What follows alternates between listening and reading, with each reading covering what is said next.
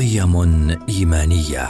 أخبرنا إياها رسولنا الكريم. نسلط الضوء عليها في برنامج نفحات إيمانية مع نسرين حمدان.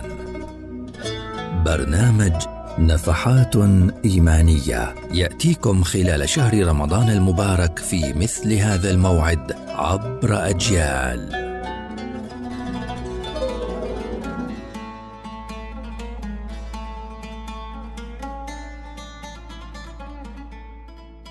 سيداتي وسادتي أهلا بكم في حلقة جديدة من برنامج نفحات إيمانية. ونتحدث اليوم عن أخلاق النبي صلى الله عليه وسلم مع أهله. ضرب النبي صلى الله عليه وسلم أروع الأمثلة للقدوة الحسنة في معاملة زوجاته فهو دائما يوصي بالنساء خيرا ويأمر بحسن معاشرتهن بالمعروف.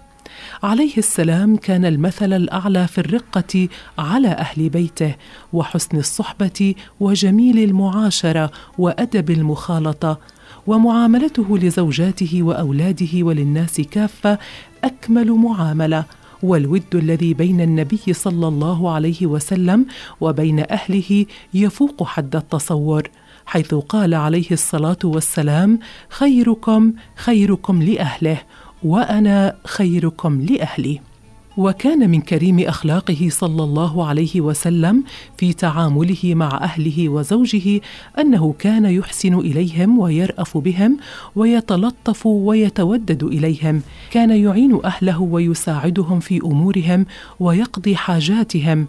كان يمازح أهله ويلاطفهم ويداعبهم. كان من شأنه صلى الله عليه وسلم أن يرقق اسم عائشة رضي الله عنها كأن يقول لها يا عائش.